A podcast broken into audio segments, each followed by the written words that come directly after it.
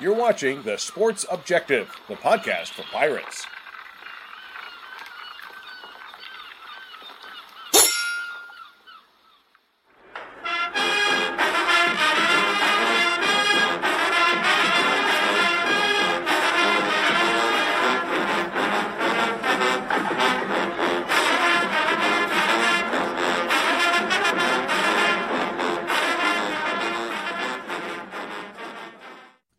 Welcome into the Inside Slant here on the Sports Objective. Our look at around week. Uh, can't believe this. college football, the weekly games, and uh, with us right now, ladies and gentlemen, all the way from China Grove, North Carolina. Give it up for Bubba Rosenbaum. It's finally game week. Uh, this is what we've been waiting for. Uh, obviously, a very limited schedule this week, just seven games, but it's college football nonetheless. You know, I can't believe how great our guest is, but he's so good that the man that was boycotting our show until he was found out that Rene is live, ladies and gentlemen, Matt Semenza. Listen, guys, I was I was uh, very comfortable on the couch. I was watching a thirty for thirty on uh, Miami Hurricanes back in the day. oh yeah, the U, yeah. I lost oh, all track of time. Dave said Rene's coming on. I'm like, all right, all right, I'm gonna hop on. Even though Rene's fired, very mad at me. Tonight. Listen, I told them I wasn't doing the show unless you were here, Matt. So lucky lucky you logged on. Man, he was getting ready to bail that, us. Brother. I appreciate that. Rene's going to be mad at me though because uh, full full disclosure, Rene, I I I, uh, I had to pick against the UMass. Well, I know. I'm, hey, did you did you did you guys notice though? The line is shooting down all of a sudden, right? Do you guys see that? It was it started. It was about nine and a half, ten, and it's at six and a half tonight. So uh, watch out. Yeah. I'll be cheering for him. I'll be cheering for him, but hey, we'll see. We'll see, buddy. Hey, stranger, stranger things have happened for sure. So, uh, Rene, thanks for coming on tonight. Obviously, one of our favorite guests, and when we have you on, it's the summertime, but then also we always have you on around this time when um, I'm just, I don't know about you guys, but it's been a great week at work. The only problem with this week is this week seems to be dragging on because I love college football. And will the games ever get here? I know the coaches are like, Rene, they're going, Dave, pump the brakes. We need a few extra days. They're never prepared enough. But for me, how about you? I'm just, I don't know what it is about this season. I have my thoughts. I'll share them with, with you guys in a little bit. But I just really feel good about the season overall for college football. I love this. I mean, this time of the year, obviously week zero, you guys touched on it. It's, it's, this is like an appetizer week, right? Just seven games, just kind of, you know, wet the whistle a little bit. And then, boy, when we get into week one, five straight days of college football. It, it, it, that is the best. But yeah, I just think football, you know, and I know you guys feel like I do, and obviously I'm biased because I think it's the best sport out there by far. But it's just it's it's the perfect you know build up, right? You come through summer and you just know football's coming, particularly college football, and now boom, week zero, it's here, and I just think it uh, puts everyone in a good mood. You know, today was you know I'm, uh, week zero I'm, I'm calling a high school game a national high school game for espn so i'm up in new jersey and just you know for me personally it's just okay now i'm back in the rhythm. Travel pack you know pack say goodbye to the dogs kiss the wife goodbye. I'm an empty empty nester. All my, my kids are in college. So to me it's just getting back into that routine and i love it man. It just it, it keeps me young. No question. And with the with the games uh, coming up I think mine that I'm watching out for the most would have to be I'm going with uh, the one we could talk about, of course, uh, with Navy uh, in Dublin against Notre Dame. It's just something about that game. It doesn't have, obviously, I know it's not as big as Army Navy, but guys, that is a huge, huge game for me. That's the one uh, coming up and on Saturday that I'm going to be watching and uh, that I care about, I think, the most. What about you guys? That's yeah, I'm definitely game. with you on that one. I mean, uh, there are definitely some interesting storylines about that game. You know, I think Sam Hartman is a big one. Right. I have Rene, I'm sure you have really high hopes for him as well. I mean, he's just such an awesome, dynamic player who can do it all and beat you with his arm and his feet. And then also on the Navy side, I'm intrigued by um, the, the, new head coach Newberry, who I think is just a fantastic. He was a fantastic defensive coordinator for many years. Rene, I kind of describe him as like, in terms of what he does, he's a master of, you know, pre-snap movement, and then the way he can disguise his coverages. I, I just think he's an outstanding coach. So um, I think there's some intriguing storylines there. And he's definitely the right hire. And we got to go back to that. You know, Ken Niumatalolo was there so long, and, and, the team, the players, and I spoke to some of them. They wanted Brian Newberry, uh, you know, elevated to the head coach. So it's a seamless transition there. So that part's going to be good. I, am with you, Matt. That defense, I think, is going to be tough. The question is offense. Now he brings in an offensive coordinator from Kennesaw State, where, where he was. So the the uh, very interesting thing offensively is they're still going to run the option, but it's going to be a different variation of the option. They're going to stretch the field a little bit more. Is that five, six, seven times a game? You know, I, you know they're not going to go past crazy, but I think the tweak uh, they'll tweak the option enough that it's going to cause some fit. So yeah, it's going to be an interesting game, and obviously. Navy being in the American, um, we have a vested inf- interest. Obviously, I know you guys do with ECU. So, yeah, I can't wait to see that one. And yeah, Sam Hartman, I saw uh, this week on social media too. He bought every player on the team uh, Beats headphones, I believe. So wow. that's the that's the crazy world we live in, right? It's not usually you have to get an NFL signing bonus to do stuff like that. Now you can just do it with NIL money. So uh, good for him, though. Um, I, am sure his offensive linemen are going to block a little bit harder for him Saturday in Dublin. Hey, hey, Matt. You know it's like uh, Rennie. I, I, don't know if you know this, but do you know who? I'm going to put you on the spot. Uh oh. And Matt, you can bail him out. It's okay because you're buddies. Um, all right. Who all is, right. who is Matt Semenza's sleeper team for 2023? We might have already mentioned them like sleeper nationally, sleeper in the nationally. conference, yeah, nationally. nationally. Um, knowing that, uh, it's a sleeper, sleeper. Like it's not, it's, you know. You know, give me a hint. Let me. All right, I'll hint it for you. So when I I use the term sleeper, but I probably it's probably the wrong word that I use to describe okay. them. I think it would be more eh, a team that Underrated. has an opportunity to make the playoff that a lot of people aren't talking about. I mean, I'm going to throw one out there. It's probably not, but I'll tell you who mine is Florida State. That's, That's a, a good one. That's a really good one. I love their. Speaking of a former coach of the American, Mike Norvell, my gosh, uh, I am glad that those fans were patient, just like Matt's second favorite team because he has to. He's married to a Florida Gator, Billy Napier. Um, I hope he, Gator fans are patient with him. I really like that coach a lot.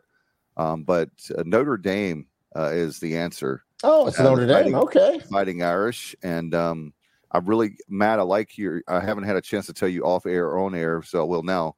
I love your pick because uh, I really, you were talking about Sam Hartman.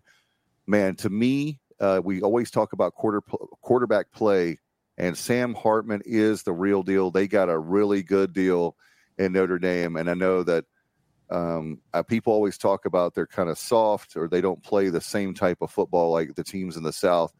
But there's going to be a year, and it might be this year, that they can sneak up on some folks. Uh, what do you think, Rene? Yeah, I mean, I, I love Sam Hartman. It, the interesting dynamic there, and I, it's my understanding that Tommy Rees was kind of one of the reasons why he went to Notre Dame, and now Tommy Rees is at Alabama as the offensive coordinator. So we'll see if that you know how, how that plays out. So there's so many you know, and you guys know this ever, more so than ever before. There are so many moving parts and so much going on in college football. It's just it's kind of nuts, right? In in this world we live in. I mean, even as an analyst, and I know you guys do it.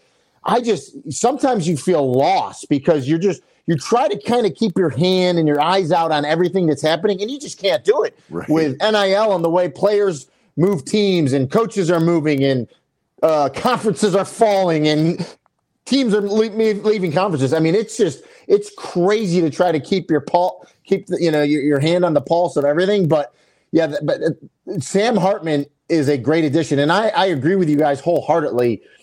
Uh, first and foremost, you better have a quarterback that can play and, and lead your team and, and, and be dynamic because you're just in in this day and age, you're just not going to win, in my opinion, with a subpar, mediocre type quarterback.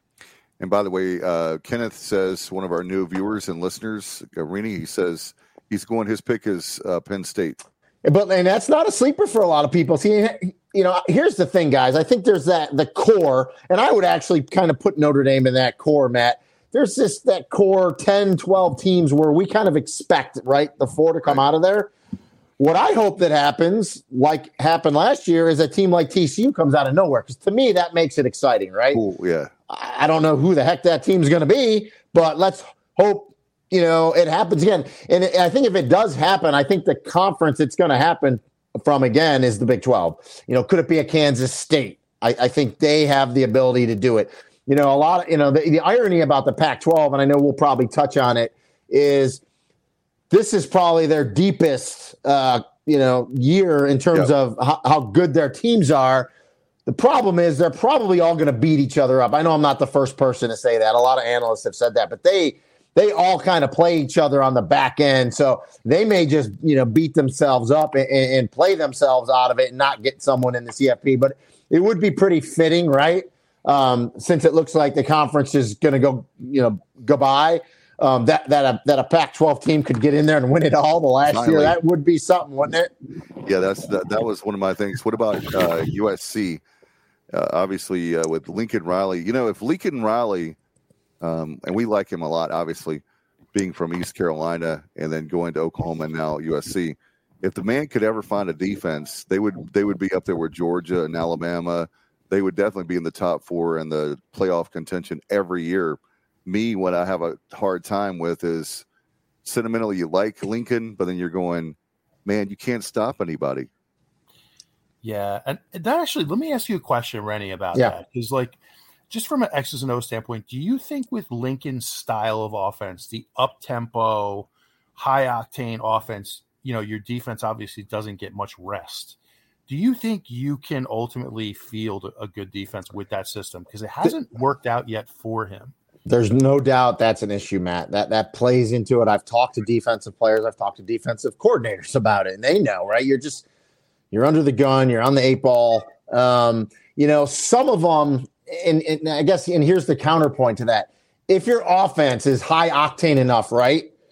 You know, where where you're going to score score 40, 50 points, then as a defense, you can say, okay, you know, we can bend, we can bend, you know, we can give up 28 points, 32 points. We just can't break where, you know, where we just totally, you know, get into a shootout where we're giving up 50 points defensive coordinators don't like that, of course, right? Um, but when you have an offense like that, as a defensive coordinator, as a defensive unit, you got to tell yourself, okay, if we can get you know two or three more stops than our opponent, we're going to be okay because our offense is good enough. We have to get those opportune st- stops, and so that that kind of happened to a lot of defenses in the last few years because of this really fast tempo uh, offenses. Here's another thing, guys, and I don't know how, if you guys have talked about it yet, and I love it as an analyst because I just think the games have gotten too long. Is the rule change now? The clocks, and, I, and I've been a proponent of this for years.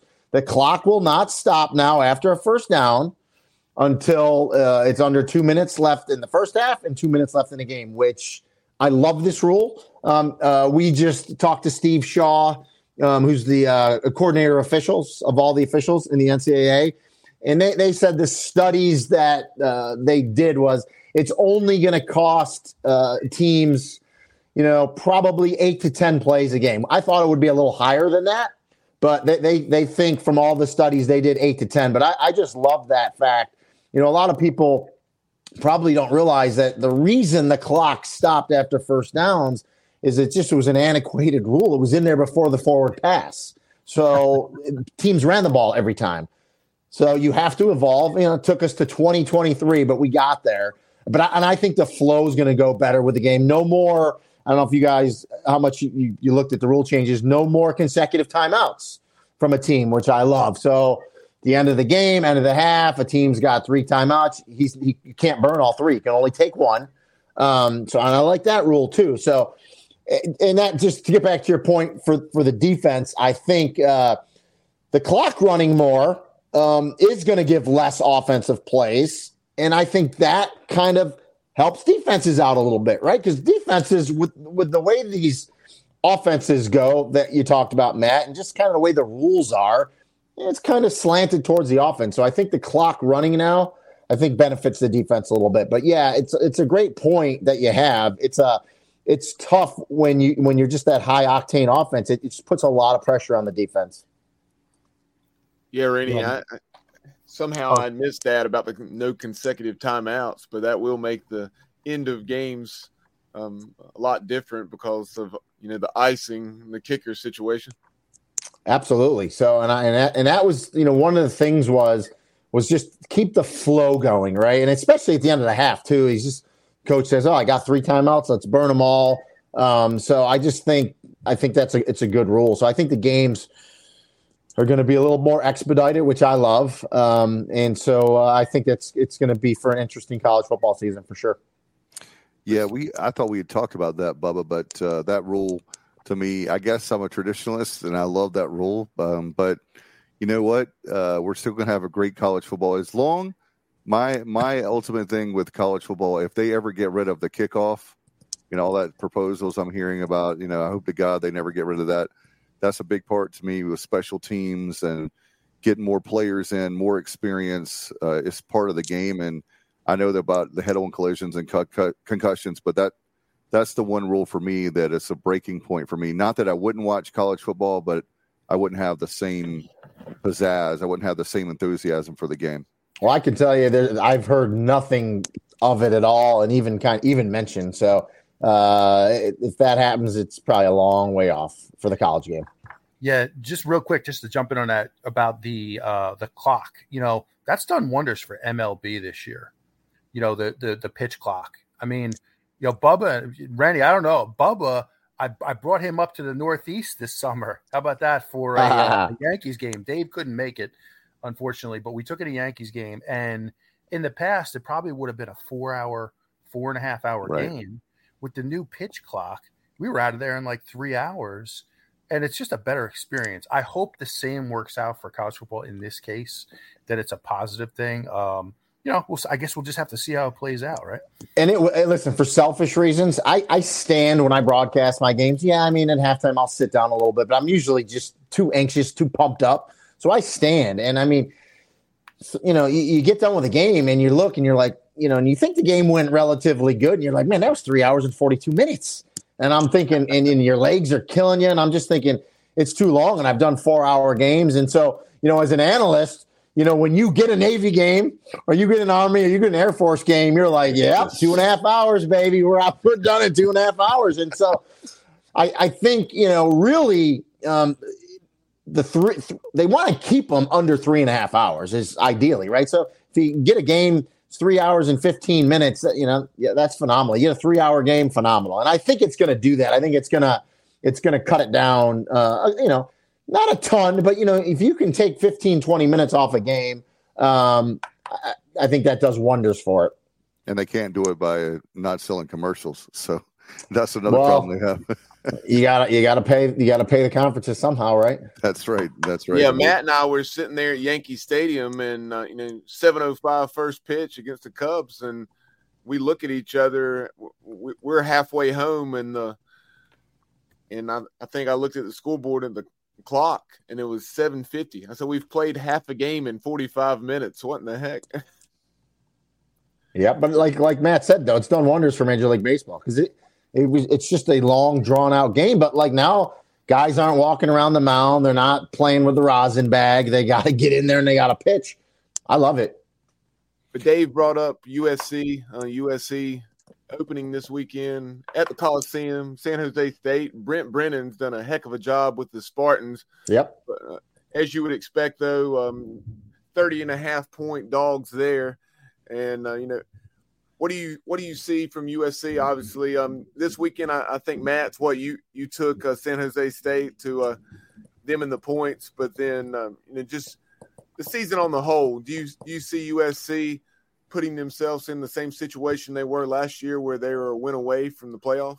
I mean, I do. I think they're going to be right in it. But like I talked about earlier, I mean, Washington's really good this year. Oregon's really good this year. Uh, you know, so uh, Utah once again. So again, I just think towards Ohio State, Ohio State, Oregon State, right? Who's the the, the one school that's kind of getting shunned, right?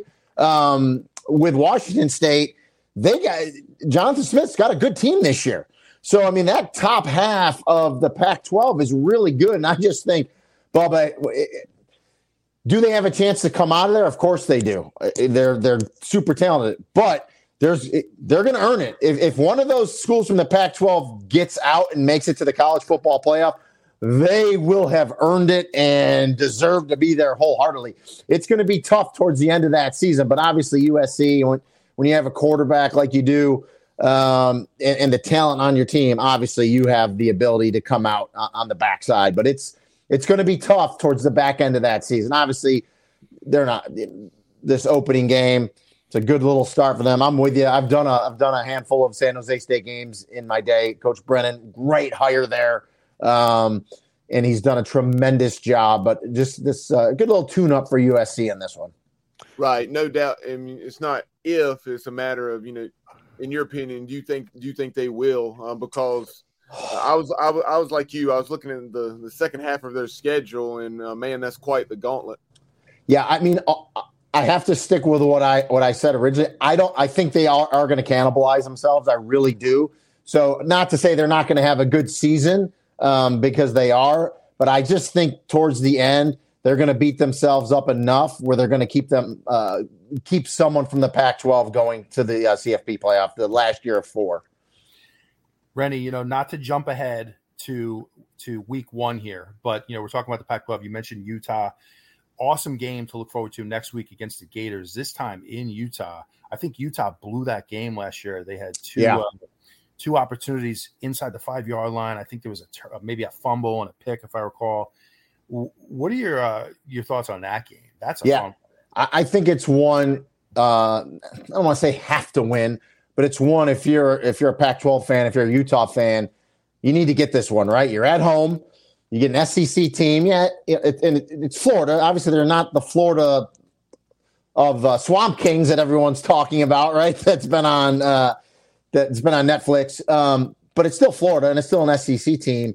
Uh, you talked about kind of letting it slide last year. So this is one I think they got to get. But you got to be careful because it still is Florida. There's still SEC talent there. And the other thing is, you haven't really heard, I mean, nationally, you haven't really heard a peep about Florida. There's no expectations there, right? You heard Graham Mertz wins the starting job. Billy Napier, you know, gets ahead of that. So, uh, I don't know what to expect from Florida. I think we all know and expect Utah to be really good. Uh, quarterback position a little banged up, but you know that's football. You got to play. So I, but that's a great week one Thursday night game. I mean to start start off that week. Um, so I'm looking forward to uh, to watching that one. I open up with the Hurricanes with Miami, so I'll be down. That's a Friday night game, uh, the first. So I'll be down in Miami watching that one uh, either at the hotel bar or in my hotel room for sure. No doubt, Rene. With uh, we're with conference realignment, uh, obviously going on. I want to get your thoughts on the latest. Uh, do you think Stanford and Cal go to the ACC, Oregon State, and Washington State to? It's going to be either Mountain West or an American. Yeah, so you know, I, I was been, you know, I'm kind of like you guys, right? Obviously, I'm an analyst, um, but I'm a fan too. So I kind of reach out to everyone I can to try to get like some inside knowledge. And I'm on Twitter or X, whatever we want to call it. And uh, ultimately, I just, whatever's going to happen needs to happen. Something is going to happen, guys.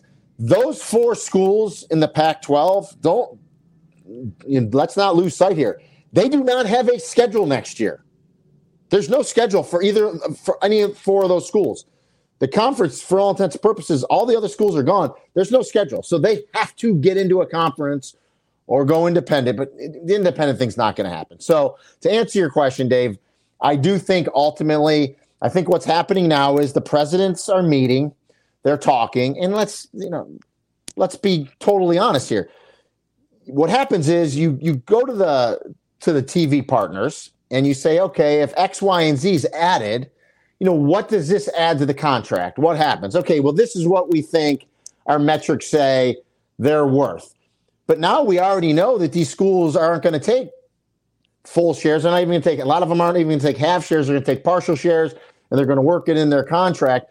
And then it's just a, it's just a numbers game, right? The school presidents look and say, okay, is it worth our while? And then for those schools too, okay, the travel, right? got to look at the travel. Okay. Travel for football and basketball, yeah, in and of itself, that's fine. It's all the other sports, guys. And now you got to remember there's a ton of sports that, uh, maybe not a ton, there's sports in the Pac 12, Olympic sports that get played there that aren't necessarily played in the ACC. So you, you need to find those sports homes. So there's a lot of things going on in the background. With all of that said, I do ultimately think my, my gut feeling, my gut feeling is Stanford and Cal end up in the ACC. And really, I think you know one of the carrots out there, and, and you know Matt's a big Notre Dame game, Notre Dame guy, and you saw Notre Dame kind of you know perking up, talking about it, like trying to like say, hey, let him in, let him in, let him in. My thing to Notre Dame would be like, okay, why don't you go in at football, and then. But that's one of the things because they're really aligned with Stanford. I think the ACC knows that, right? So ultimately, down the road, when Notre Dame has to go to a conference, and it's going to happen eventually. Um, I think that gives the ACC another leg up for them to come in in football. So I think that plays into it. So ultimately, my gut is that those two do uh, become part of the ACC. Everything I'm hearing is SMU maybe going to. I, don't think SMU uh, would have been one of this is and this is totally just my opinion, just looking at it from the outside. I don't necessarily think SMU would have been one of the picks of the ACC. But lo and behold, the ACC or the SMU goes, eh, we won't take TV money for five years.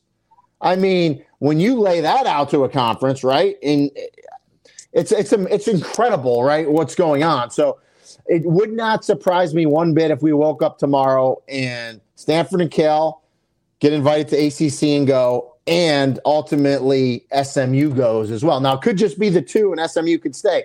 Now, to your other question, um, Oregon State and Washington State need to find a home, and it's very simple. It's either the Mountain West or the American. It's one of the two.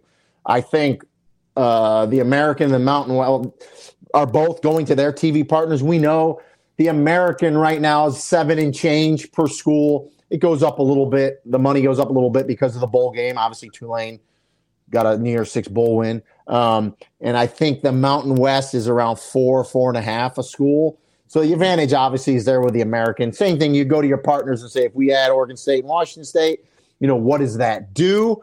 Um, and then then those two schools, the ball's in their court because they have to get into a conference somewhere, um, and we'll see what they uh, what they do.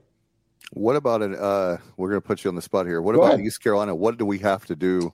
Uh, the only thing I was telling people is we have to win and win a lot of games, and that I mean, it's frustrating because we're in the ACC, and an SMU gets in before us is really a slap in the face to those of us that are. I mean, we're very close to a lot of ACC schools. Uh, when you look at the geographic, I know geographic footprint doesn't uh, mean anything, but like I was saying last night on our show, we literally every time we play at ACC school, we go to them, they come to us. It's a sellout. Sure. Well, and the thing is, and you and you guys know this now. Um, everything's national. So when you're a conference, you ultimately say, okay, what market can I get in, right, to enhance us? And it helps recruiting. Well, SMU is right in the heart of Dallas, right? So I'm sure that plays a huge part into it. I mean, I know it plays a huge part into it. So, you know, unfortunately, the fact that you guys are in Greenville, right in ACC country, ultimately doesn't matter because you because you answered your own question because you're already in ACC country. Right. Listen, ECU just has to keep winning. You know, so there's a, uh, and I know Matt loves stirring the pot on Twitter. I love it. I, I, I sit back and read all the, the, the, the tweets and posts, and I just I just love listening to people. And then I'll be like, "Oh, look at this guy," and then I'll look, and I'm like, "The guy's got seven followers, and he's going after Matt." Um, but um, I'm glad you like it. I'm glad you find it entertaining. I uh, I can get carried away sometimes. Yeah, you gotta, you gotta, you know, you gotta watch yourself. In the position I'm in, I, I, I stay off. I just read. Um, but you know, there's some notions out there that eventually, you know, 64 schools or 80 schools will break off, right, and, and they'll go alone. Here's the problem, guys. Okay, and no one, no one's, no one's really talking about this, and I don't think people realize it.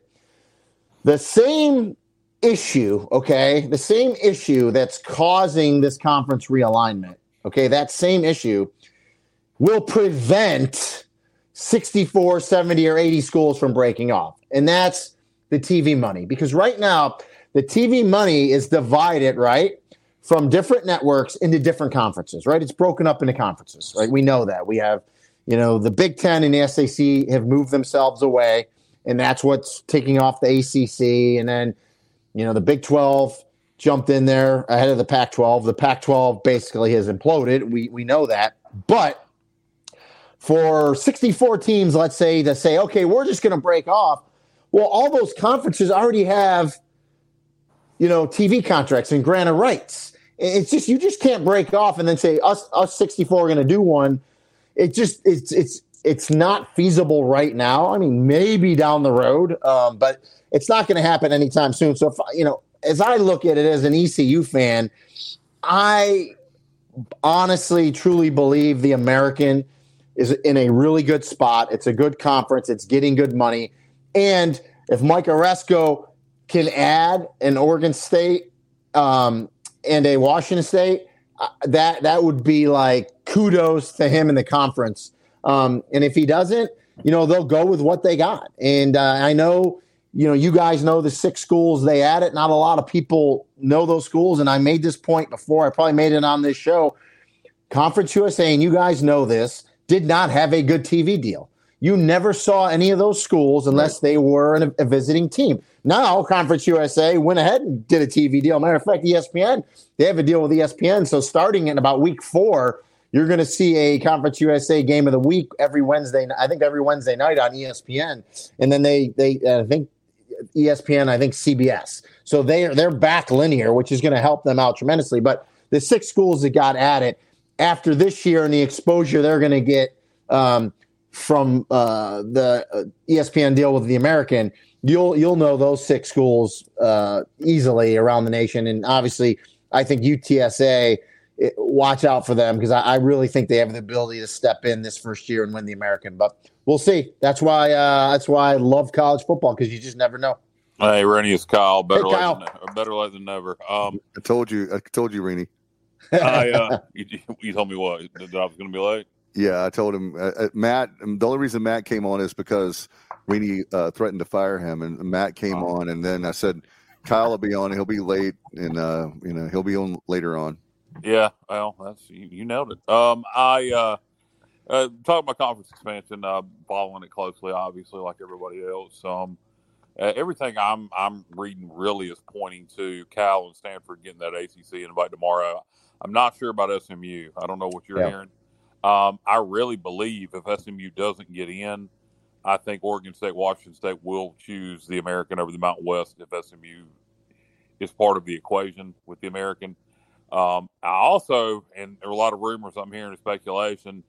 If we get those two, then the next two targets would be Boise and San Diego State with a 2026 start date because of their uh, media rights deal currently with the Mountain West and the huge exit fee.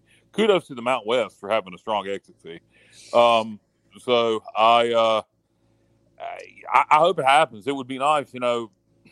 We ain't to get our flowers. We ain't never to get our flowers. That just can't never happen.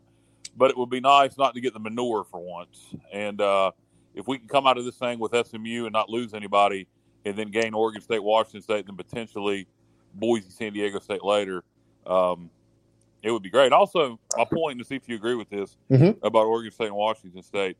If they ever want to get in a Power Five conference again, if they play in the Mountain West on FS1 and CBS Sports Network, and getting you know exposure in Colorado, Wyoming, in, in markets they are, you know, just Western markets, I, I don't think it's going to work. I think if they ever want to get back in a Power Five conference, they're going to have to come to the American, get East Coast exposure, continue playing on ESPN, get um get more money, uh, despite maybe a little bit of increased travel, you know, cost.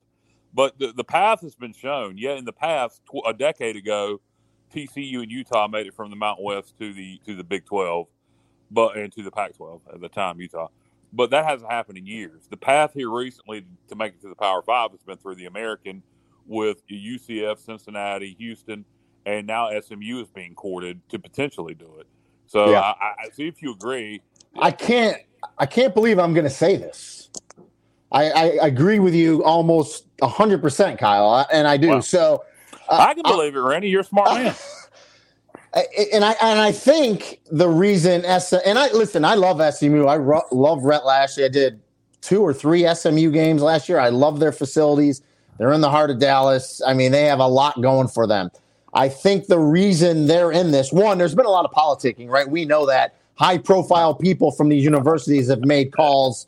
We know that, right? They got a lot of money and they can pay players well, legally that, now. That's the thing. I mean, the, the rumor out there is that they're willing to go five years without seven. any TV money.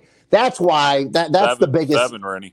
Uh, seven. There you go. I mean, so how do you not right? How do you not listen to that if you're the ACC? You have to. So we'll see what happens. But I agree with you on the other stuff. If if uh, and I and I, you know, full disclosure, I uh, touch base with Mike Aresco. Uh, you guys know I'm a big Mike Aresco fan. Um, he knows what he's doing. He's worked really hard to to build the conference, keep the conference together. He's been listen. Remember, he was the commissioner of the Big East when everything yeah. went to crap back then. So he was one of the first commissioners that's gone through it. So he knows. Former TV exec, he knows um, but I agree with you. If the American, um, if Stanford and Cal go to the ACC and the American can hold on to SMU and add Oregon State and Washington State, they are in a tremendous position. And I do agree with you.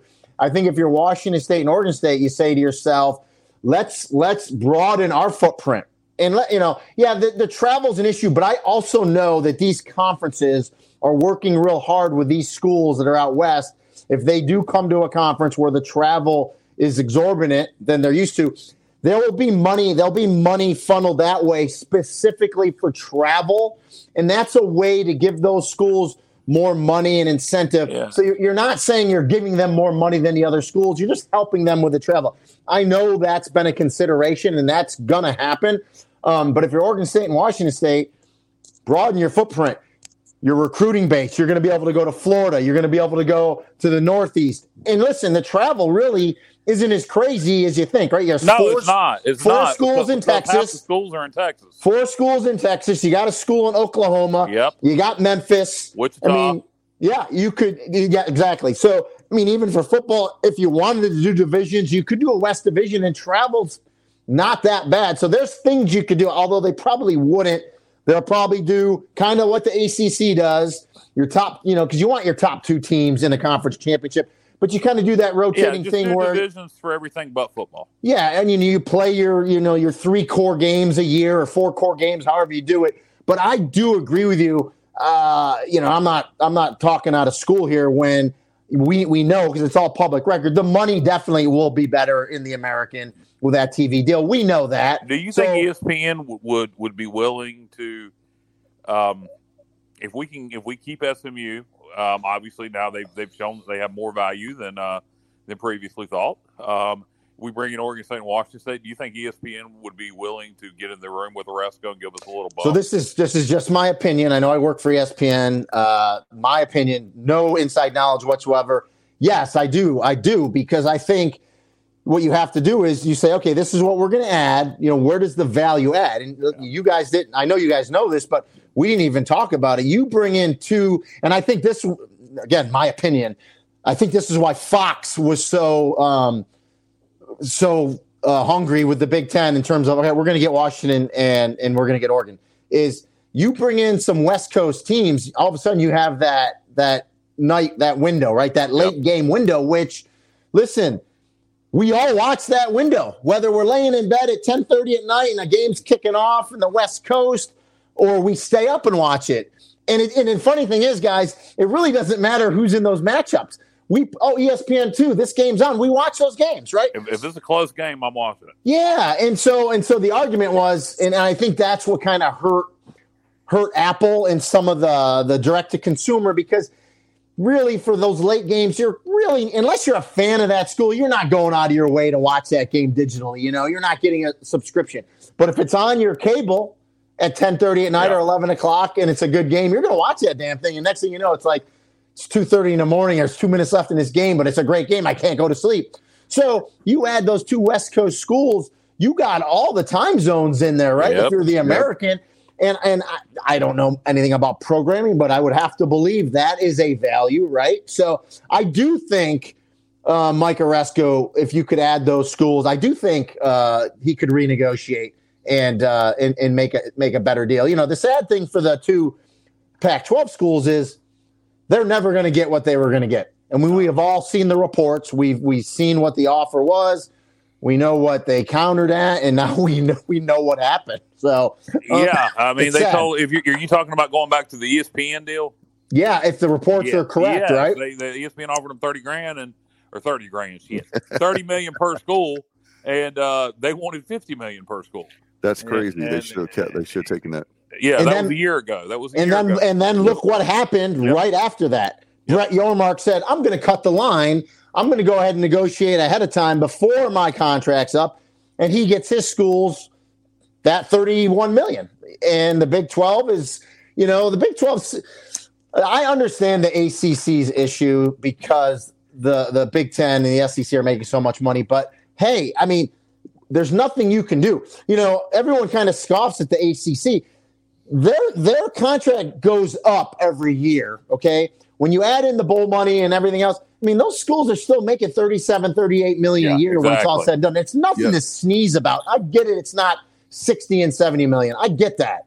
Um, but they're still strong number the number three conference in you know the in the, in the big 12 sitting there at 31 million and so they're okay and so now everyone else is kind of jockeying for that position but, but to get back to your question Kyle, i do think Mike Aresco, if he could add those two schools, can get more money for his conference and position himself real well. Now, as far as what happens with Mountain West uh, down the road, who knows? But I, I, can tell you the American will be sitting in a good, good position if they can add those two schools. I, we, we all know San Diego State would give their would, would give their firstborn child to get out of the Mountain West. So. Yep. Uh, well, we they were they were they were almost they were almost out prematurely, yeah. and it would have hurt them. So yeah. everything happens for a reason. I, I just, you know, I, I look at the Apple money, and I've heard anywhere that it was going to be between 18 and 21 million per school. Um, so if if ESPN could get this thing up to 10 to 12 million per school, we're sitting at seven to nine million now. And uh, let, I, that would be pretty close. Let's not forget. Yeah. Let's not forget when Mike Aresco was the commissioner of the Big East, right? Mm-hmm. San Diego State was going to the Big East, and Boise State was as well. Correct. So, yep. and that was a while ago. So there's players in play here. Yep. There's things in play here that kind of history repeats itself, right? Um, maybe it doesn't happen the first time around, so uh, we shall see. I'm excited. I'm very excited about uh, what's going to happen. But uh, let's go back to uh, something that's more imminent that we know that's definitely going to happen, and that is week zero. Bubba, I know there's uh, more matchups. You have that uh, Ohio and San Diego. We were talking, just talking yeah. about the Aztecs. Good game. Yep. Yeah, and San Diego State's opening Snapdragon Stadium. I'm very interested to see see that. Uh, have looked at it some during the construction process, but you know, Rene, what do you think about that matchup? Some people think that that will be probably perhaps the most competitive or one of the most well, competitive. Uh, the yeah, the lines, the lines, the lines two and a half. Uh, Ohio is always seems to be. You know, it doesn't matter what year, who's coaching. Ohio is always competitive. I've done a bunch of Bobcat games, and yeah, I think that is going to be a fun, fun matchup. You know, I don't know the intricacies of both those teams, but I do know both those programs are playing good football. They're playing good football at the right time, and I'm with you, Bub. I can't wait to see that new stadium, new excitement out there at San Diego State. But yeah, that that's a game definitely to watch uh, this opening week zero. In fact, especially when you have a, a team in the MAC that's really good, like Ohio a team in the Mountain West. Is uh, I think San Diego State is very underrated. And like Bubba said, I forgot about that, Bubba. The new stadium opening up. We're, we're all like stadium nerds. I don't know really if you are, but we love uh, our stadiums. And I'd forgotten all about that. Uh, for some reason, Bubba, I was thinking that it was a year out. I didn't realize it was going to go ahead and open up. And something else of note, uh, as you look at these games as a whole, I think out of the seven games, you have at least you have at least four of the seven that have over unders of less than 50. Oh, I thought you were going with the Conference USA uh, tie in. Well, about half of them are Conference USA schools well, playing at them. That's true as well. But, uh, you know, on that note, uh, let, us head to uh, Jacksonville, Alabama. Um, Rich Rod and the Gamecocks making that transition to FBS, and they're hosting the UTEP Miners. Um, UTEP is the slight, you know, one and a half point favorite. Last I saw. Really, just one and a half point. That is surprising to me.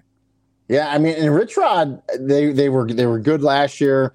Another year under his belt, more scholarships to work with, and yeah, so that that's a, that's a fascinating game right there, just out of the bat for Jacksonville State, right? Uh, to get a chance to take on UTEP, and uh, so yeah, one and a half. I, that kind of surprises me as well, but uh, yeah, another interesting one to watch. It, By the way, guys, was, because it was even a few days ago, so now it's mm-hmm. moved, and uh, I do. I like Jacksonville State in that game. They have a lot. Of, I think they have 16 starters coming back, if my memory serves me right. Wow! In addition to the quarterback, wow. and, and, and you know Rich Rod, you know I, I like think him. he's gonna have them ready to go. So I, that's my uh that's one of my upset specials for the. And you guys, you know, with the portal too. I mean, the the the talent discrepancy it just isn't what it used to be you know, right. five, ten years ago. I mean, you can you can add talent to a team quickly. Yeah, Dana Holgorsen in year number, I believe, four at UTEP, maybe five. Uh, he's had one really good season there. The rest have been very subpar. Uh, if he drops in the new version, Conference USA, whatever version we're on now, yeah. Conference USA, um, if, if, if they lose to Jacksonville State out the gates, uh, he, he's probably on the hot seat. Could be. Uh, guys, one of the things I was reading an article real quick, going back about the Pac 12 really fast. Uh, you mentioned FBS and it triggered a memory. I was going uh, something I was going to say. I didn't realize this. I'd forgotten it, but in order for the uh, for those teams to stay FBS with only four, when it's less than eight, you only have two years to get it done. Without a TV contract, I was going to add that about the Pac-12. I know it's probably a moot point, but uh, we were talking earlier about Oregon State and Washington State. They want to keep uh, the Pac-12 brand. I get it, but um, you could you could lose your FBS status if now, if they want to if they want to merge with the Mountain West or the American and then call right. it the Pac-12. I'm all for that. I'm agree with that. I'm hoping that we we could uh, get up to maybe 15 million. I heard if uh, potentially 15 million if we could get the, those teams, and that was and that's I think even without Stanford and Cal. I don't think we'll get that much, but it, it'll it'll be more if it puts us in a better financial situation, fellas, call it whatever the hell you want. The yeah. Pac, I mean, whatever it is, um, we're Pac American. I, I yeah, just don't Pac, see. I, I, actually like that idea, the Pac American. I thought some rings. Well, you, how about the Pacific American Conference, and the acronym would still be PAC?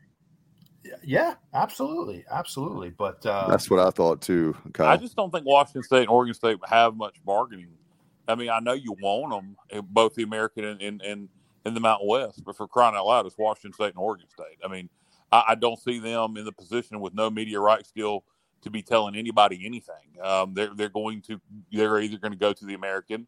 If Stanford and Cal go, they, those two are either going to the American or the Mountain West. Now, I, I do think the Mountain West schools might be willing to uh, fold that conference and all merge and call themselves the Pac-12, but I just you know, and, and another thing that you know, I, I and I want to get Randy's opinion on this. You know, we talked about Aresco and the American. Um, the Pac-12, or excuse me, the Mountain West commissioner. She's in her first year. Craig Thompson, I guess, finally stepped down, um, and she came from the Pac-12, so she's going to have some familiarity with Oregon State, Washington State. Yeah, no doubt. I've heard great things about her. I don't know her personally, and excuse me, all these uh, conference commissioners, they're all trying to do what's best for their conference, right? But then the schools and the school presidents and the ADs, they're all trying to do what's best for their universities. And so, you know, it's just kind of this, you know, just weird position we're in. You know, I, I had a conversation with Mike Aresco when I was in Dallas, and you know, and he said it too. He goes, "Listen, this is the this is the climate we're in. Uh, it's not personal." He goes, "It wasn't personal with me." Uh, with UCF, Cincinnati, and Houston, and they weren't personal back. It was you understand, you're amicable. Yeah he goes, you just do what you have to do. He goes, and then look at, he goes, um, he's friends with the Conference USA commissioner, and he goes, and we ended up taking six of their schools. So he's like, and they understand. I mean, it's just, it's a nature of the beast, right? Everyone's just trying to do what's best for their conference, their university. And uh, so I, am fascinated though, but I'm with you, Kyle. I think there's a lot of upside to uh, to to Washington State and, and Oregon State coming into the American, but we'll see. Yeah, and, and, and, and we'll I don't know how much we want to talk about this versus week zero games, but I will say this. Um, well, we got to talk about UMass and New Mexico well, we State. Will, I mean, I, I, can't get off the call without. we, we definitely will, but I, I, do want to I do want to say um say this the um got off. You made me lose my train of thought or anything. So, realignment. You're talking about realignment. I, I know, now I've totally it has totally escaped my brain. It was a good point too, um, but it's it's gone now. Maybe it'll come back. We'll, we'll move right. on to New Mexico State and UMass, and that should be another good game. And, and I believe that's a prime time ESPN game. Seven o'clock. Yeah, there it is on the screen. ESPN. And Rene, are you going with the Minutemen or New Mexico State? I'm putting you on the spot. So I did New Mexico State's last game. I did them in the Quick Lane Bowl where they won. They beat Bowling Green. Uh, so they ended up with seven wins. So the funny thing is, the whole time I'm, I'm I'm prepping for New Mexico State in that bowl game and watching them, I'm thinking that is what UMass can do. You know, so New Mexico State, new coach and Jerry Kill. You guys know Jerry Kill uh, was at Minnesota for a long time, and he goes there and he just he turns it around. They get to a bowl game because you know obviously that's what UMass's goal is, and you know obviously New Mexico State was independent they're in the Conference USA now. So it's kind of the blueprint that that, that the Minutemen are kind of looking at. Um, I'm a homer. I like UMass in this game. I do. Um, not only they're on E1, the national game uh, week zero, uh, Kyle. They're on E1 week one at Auburn too. So if you're if you're UMass, if you can get this win, if you can go on the and it's not going to be easy. If you can go on the road and get this win, all of a sudden everyone goes, "Holy cow!" Then you go to Auburn. No one expects you to win that game. You're playing with house money. I think Auburn's paying about 2.1 million for that game. Speaking of money, so then you get some money and bring it back to your athletic department, and then you get ready for your home opener against Miami of Ohio. So it's a it's a really important game for UMass. I don't want to say it's a must win because it's the first game of the season, but it almost feels like a must win. Um, Donnie Brown is a good coach. He's a tough, hard nosed coach to Matt's point, we're talking about offenses, um, you know, kind of ruling the roost. And it's opposite with Donnie Brown. That's old school. He, his defenses are dominant. UMass's problem is they couldn't score any points. Well, he went and hit the portal hard. Their QB one is a kid named uh, Tyson Phommachanh. He was a four star. You guys might remember the name. He was a four star. He went to Clemson. Didn't work out at Clemson. He went to Georgia Tech, and now he ends up at UMass. The kid is really a good quarterback. Um, and you have to, we talked about it with Sam Hartman. You need to have a quarterback in position first and foremost before anything else. He got a lot of skill players in the portal. Hopefully they gel. And then his defense, he he probably has legitimately 15 or 20 guys on that roster that were power that were on power five programs. So say what you want, say they're at Arizona, Michigan eh, they should be able to play. So I think it's going to be a really good game. And, you know, the spread, you guys have seven. I saw six, six and a half today. So I think it's going to be a good game. And I think UMass, ha- if UMass can score points, uh, I think they can win the game. It, for UMass, it comes down to their interior line play offensively. They had issues at offensive line play. If that offensive line can be improved, uh, their defensive line, I think, is going to be good. They have a really good chance. Uh, New Mexico State lost some people uh, up front. So something to watch in that game. But obviously, I'm going to be on the air. Uh, Murphy's Law, right? I'm going to be on ESPN two at the same time, opposite of the, that game, calling a phenomenal national high school game. But I'll, I'll have my phone out. I'll be I'll be cheating, watching at the same time. Well, maybe not the same time during timeouts. Yeah, Randy, I'll be pulling for you, buddy. You know, I, I have to, you know, support the Northeast teams when I can. So uh, thank you, Matt. You know, uh, even even though I picked against you, brother, that's okay. yeah, well, listen, you know, you got you, you go with your heart for emotions, but you got to try to go with your head when you're gambling. I get that. Hey, Rene, he's yeah, uh, he's also a fan of he's a fan of uh, UConn and Charlotte. Those are his two schools. Listen, uh, listen. Uh, hey, oh, hey, hold on, hold on. I know you guys don't like Charlotte. I'm a Biff Poggi fan, man. The guy sold me. I don't care if you guys don't like him or not. I think he's a breath of fresh air. We'll see. I, I have determined Biff Poggi is either is either a genius or a lunatic. I'm not well, sure. Hey, which. I love it. Right, we're gonna find out. Right? Yeah, he, he, I, I got a feeling he'll either win eight games in his first year or he'll be fired after two years.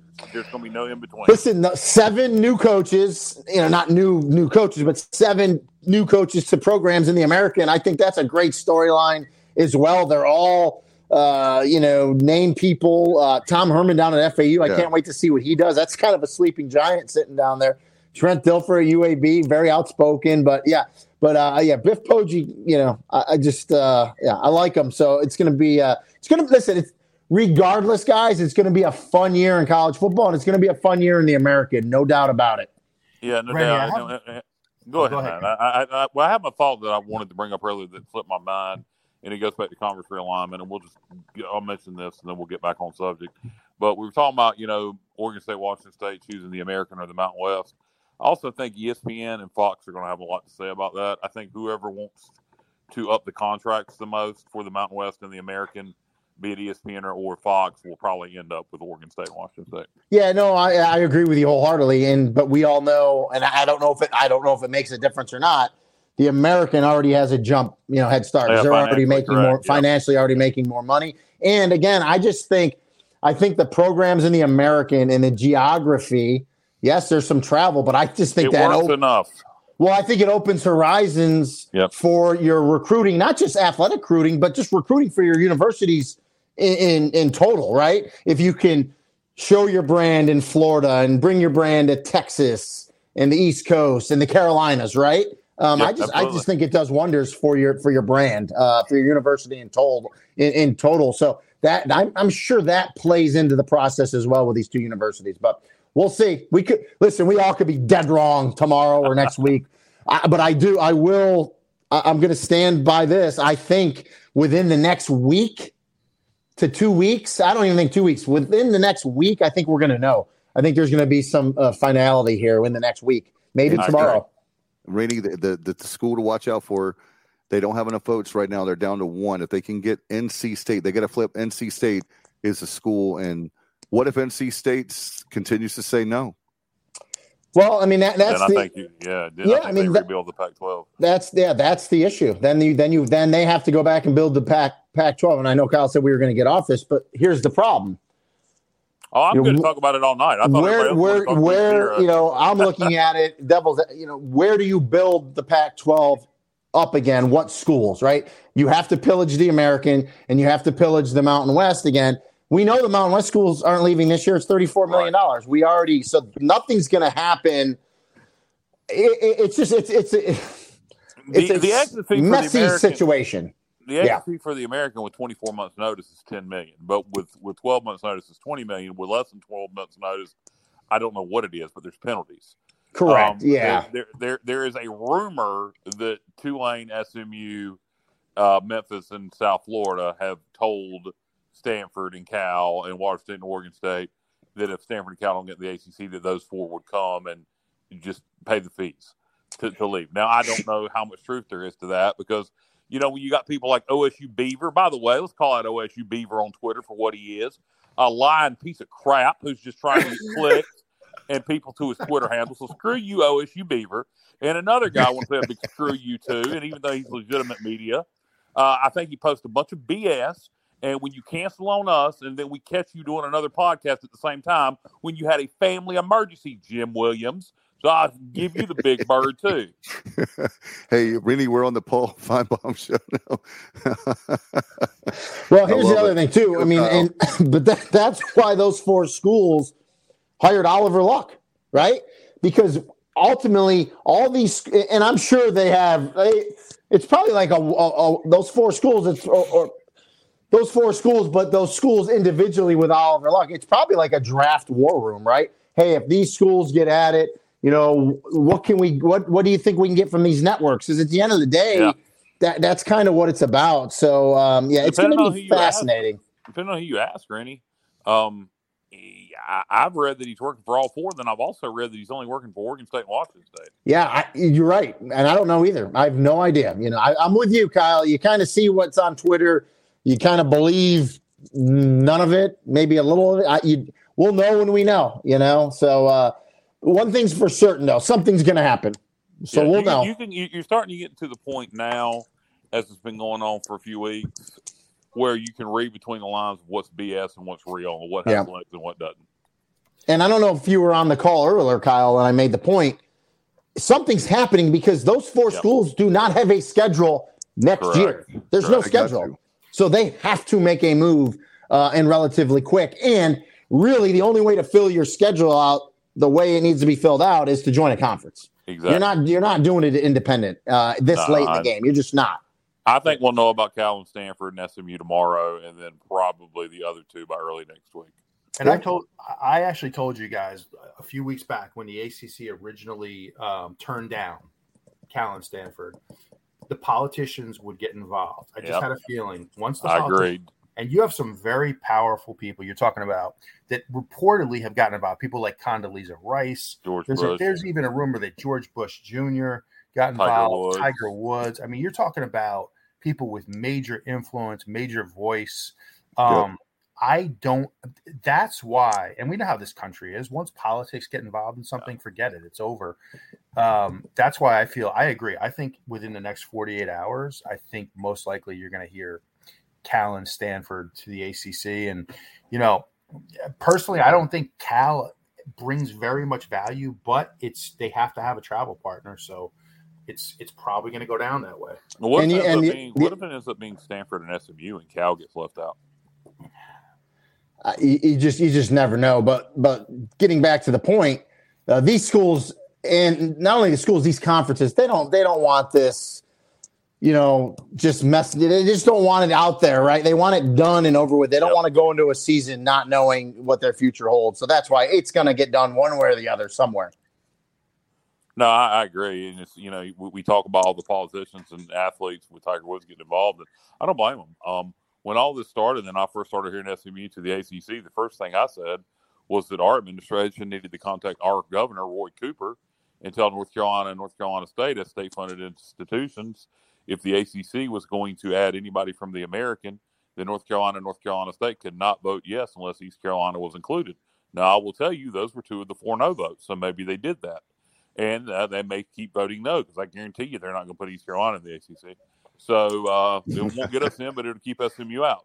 Uh, the the other thing um, that I suggested, and, and Tiger Woods getting involved, I suggested we have a very famous golfer by the name of oh my God, now Harold Varner the third. Harold Varner the third, HV three, who um, who's African American. Well, that's a very limited pool of professional golfers that are African American, and uh, got to figure he's friends with Tiger Woods.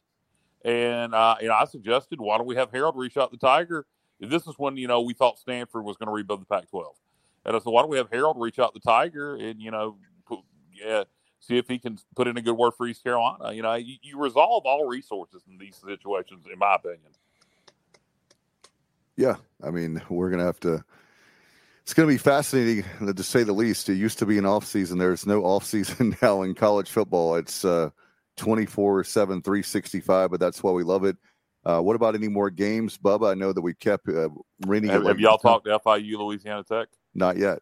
That's where I was. That's where I was headed now. Down to down to Ruston, Louisiana. Second year of Sonny Cumbie. Obviously, they parted ways with Skip Holtz after a three and nine year, but uh, many close calls in that season. Last year, they as well uh, went three and nine. Lost a couple mm-hmm. games in overtime. Also got blown out a considerable amount. So very. What's the line, Bubba? Very interesting game there. Um, is La Tech by 11 and a half. So um, last Ooh. year that was one of FIU's four wins. Uh, obviously, you give me FIU with the with the points. So what's the line again, Bubba? 11 and, like a half. 11 and a half. Coach MacIntyre. 11 and a half. Coach MacIntyre is a good coach down there at FIU, and you know it's not an easy place, right? Uh, but you're in Florida, and you're in Miami. You're going to get some recruits. You're going to get talent on that team. You just got to coach them up. So yeah, you know, Watch out for FIU. 11 and a half seems particularly that seems a lot. They must have lost a lot off that team because yeah, and I don't and I don't know. We we talked about this earlier too, Kyle. This I, I, as an analyst, I almost feel lost this year because you're trying to keep your hand on the pulse of everything, yeah, and it's yeah, just it it's impossible to keep track of yeah, what quarterback went where, what coach went where. I mean, it's it's it's actually crazy. Yeah, and, and, and right now is when you should be trying to catch up but conference expansion's got everybody's attention. Listen, so. I can't. I wait. I've been on this. I've been on with you guys over an hour, and I didn't even. Add, I need some personal information. Is Mason Garcia going to be the starter for ECU? Yes. Someone, yes. Is, is, he been named QB one? Yes. Okay. no, he, he, he, has not been named. He was named. He, Mike Houston said at the luncheon that he was going to start against Michigan. Yeah, he's starting. Okay. Yeah, he's he's starting. Uh, the deal is, uh, Rene, that unless I was of, lied to by multiple people, Bubba. No, he, he did oh, say that. I was there. Well, I hadn't I hadn't heard anything about the luncheon, but I, I oh. just oh. knew that uh, what I had heard in press conferences, he had not come out and said that. I, I mean, I, I fully agree, but um, I just had not heard it definitively. Yeah, yeah he said it at the luncheon that he was going to start, but I do expect we'll see him and Flinn both play. Yeah, uh, Flinn has had a really good uh, spring game, and he had a really good uh, summer, and then he had a great uh, fall camp. So, out of respect to Flinn, you don't just say, "Well, well Garcia, you have the job." When the guy has been, he his game is really the difference. He has really improved, and Mason has too. But I think the uh, people were really surprised about how much Flinn improved. He learned basically he knows the playbook extremely well, and so does Mason because you have a kid like Holton Ahlers that's there for ten years. So, um, not really, it's more like five. But uh, Mason, the fact that he stayed, a lot of people thought he was going to leave. He's a four star guy. Flinn is a guy that puts a lot of work in and has talent too. I think the difference though is Rene that when you look at Mason Garcia, he's a dual threat. People don't yeah. talk about that enough.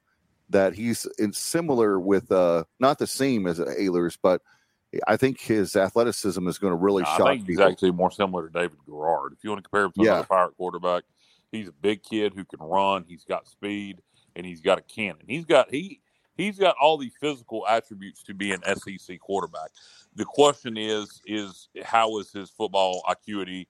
How is his awareness? How is he between the ears? And that's where Flinn does have it. Flinn does not have the the athletic ability that Garcia has, but he's extremely intelligent. Um, so uh, I, I think Garcia, I think Garcia will end up being the quarterback um, over time, but I got a feeling early in the year we're going to see them both. Flinn is a great insurance policy. So if something happens to Garcia being he's a dual threat, that it's nice to know you have a guy that can come in and I, I hate to use a term, and Matt probably will pro- hate me for saying this, but a game manager. I think that Flinn's more of a game manager. I hate that term, but I can't think of a better way to describe Flinn versus Garcia. Um, why but, would Matt? Why would Matt kill you for using that term? Because you don't like it. I don't know. I don't. I was just saying that. Dave, um, I'm, I'm, very upset. I'm very upset with you. No, I'm just kidding. Okay, um, I'll go to timeout right now. but I, will say this, guys. Like, and, and Rene, just one thing to to note, like for ECU this year, in my opinion, I think I think you'll see this team. Th- this is going to be a team that improves as the year goes on. They might, you know, early in the season, you might see a, product that's that's unfinished. You know, it's it's a type of team. There's a lot of moving parts, a lot of new faces, but there is talent, and I think a lot of people you know, when you read all, you know, the magazines and whatnot, it's kind of underestimated talent, but there is talent and I think it just might take a little bit of time, you know, to come together. Kyle has said it many times, and I will give you props, Kyle. Um, I know the uh, this is like the Eagles, the hell freezes over because I'm giving you props, but he makes a great point. Uh, it's going to be a tall task for the Michigan game, but week two and week three are going to define uh, maybe not the season, but the trajectory of how you do, how do you get to a bowl game. When you have uh, week two home against Marshall, week three on the road against App State, those two games, Rene, are are the are really tough right behind that Michigan game. You got to win one or two, but man, if you could win both of those games, uh, that sets you up pretty the rest of the way. Yeah, no, I agree with you. And uh, I'm probably not supposed to say this, but what the hell? It's 11. Well, I don't even know what time it is. Uh, I'll be doing my homework because a little birdie, to- a little birdie told me I'll be in Greenville September 9th. So uh, I'm looking, for- I'm looking forward to that game. Looking forward to that game. We got nice. a tailgate with us, Rene. We're right outside the stadium with your buddy Patrick Johnson. We're not too far from PJ. Well, uh, I will say this. I will definitely say hi to you guys. So, okay. All right. for sure. All right. We'll have the inside scoop. Well, Rene, before we let you go, I know it's uh, hard to believe over an hour, but I appreciate the the visit goes by way fast every time you come on. We have like fun. Uh, maybe one time we can do it some pirate beverages. But uh, can you tell us uh, what you got coming up and how can people follow your work? Yeah, so obviously uh, Twitter, Rene Ingoglia. Uh, I got I'm on Instagram now because I guess you have to be. Uh, Facebook, I got a, a, a, Facebook page that I'm trying to push out there. I have a couple Facebook pages, but my one ESPN one where I'm going to try to put behind the scenes content on there this year of my travels, of stuff going on in the booth before the game, during the game, all just kind of behind the scenes stuff. Try to push that out there for people. They seem to like that. Um, mean, obviously, that Facebook page is just Rene Ingoglia, uh, very easy to find.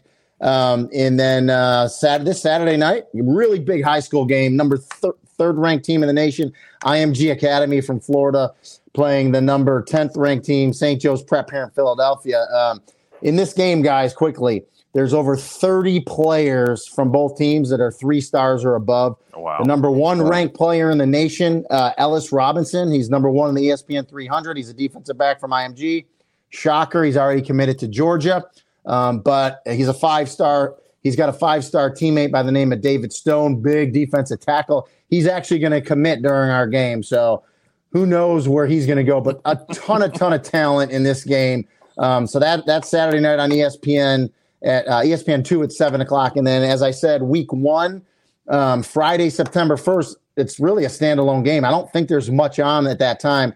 Friday night, 7 p.m. ACC Network. Uh, the Battle of Miami's. Uh, Miami of Ohio is going to play Miami, Florida, um, in the ACC. So that that'll be a fun. That's actually a, a really good opening week game because uh, Chuck Martin's group at Miami of Ohio always play tough. They don't shy away from tough opponents, and obviously Mario Cristobal and the Hurricanes need to need to bounce back after last year. We'll see what Tyler Van Dyke does. And they went out transfer portal uh, recruiting five star. Totally revamped their offensive line. Did the Hurricanes, which needed a lot of help. So that should be a fun game. And again, that's Friday night, uh, September first, ACC Network at seven p.m. Hey, Randy, quick, quickly. Uh, yep get the word out for us. Uh, this Monday, me and Bubba debut on a new show called The Coach's Kid. Each week, we're going to be talking to a famous head coach's uh, son or daughter.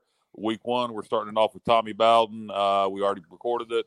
Uh, we discussed, uh, you know, growing up as the son of Bobby Bowden, coaching against Bobby Bowden in the Bowden Bowl, coaching with Bobby Bowden. Uh, so the coaches' kids, new project, awesome. Going to have some national appeal. Well, make sure you put it on put it on social media, get it out there, and obviously I'll, I'll get it out there for you guys the best I can. That sounds right. like a great show. All right, yep. Thank you, Rene. Thanks, guys. We'll have see you. Have night. a great weekend. All right, bye bye. One minute, man. You got. It. All right, guys. Uh, love Rene. He's the best, and uh, that's why he's on that big network, the the worldwide leader, ESPN guys i know we've got a uh, interview coming up with uh, pete medhurst one of our friends who's been with us for a long time um, with uh, you and matt uh, did a great job with him recorded that earlier but uh, do you have any other thoughts before we go to that interview uh Pete Medhurst from Navy seems like I always miss him whenever you guys interview him. Yeah, I haven't, talked, to, I haven't talked to Pete very, in years. No, he had to go to he had to go yeah, to Dublin, he, Ireland. He was flying out to he flew out to Dublin yesterday so uh, with that very tight schedule, you know, Matt and I recorded with him. What was that Monday, Matt? Yeah, it sounds right. Yeah, right. Yeah, it was. Yeah. Gotcha. Well, that's just interesting to me. It's just weird. I haven't talked to him so long. Very entertaining dude. Um, but, but uh, I got nothing. I, uh, I, got nothing, guys. Um, I'm on. I'm on. Uh, I, I, don't know if you guys are coming. Are we coming back after the interview with Matt Medhurst, or are we are we saying our goodbyes now? we'll we can go ahead and wrap it up. But um, something of yeah. note uh, about that interview, and you know, Matt, I think probably knows where I'm going with this, and um, our viewers and listeners will hear this here in the next few minutes. But um, you know, Pete voluntarily um brought this up, uh, and that was you know the search for our new play-by-play voice. Um, something came up, you know, about how much you know he loved the Naval Academy. He said, but and that was what kept him there. But he said, "How much do I love East Carolina? You know, and think think highly of Greenville and the Pirates."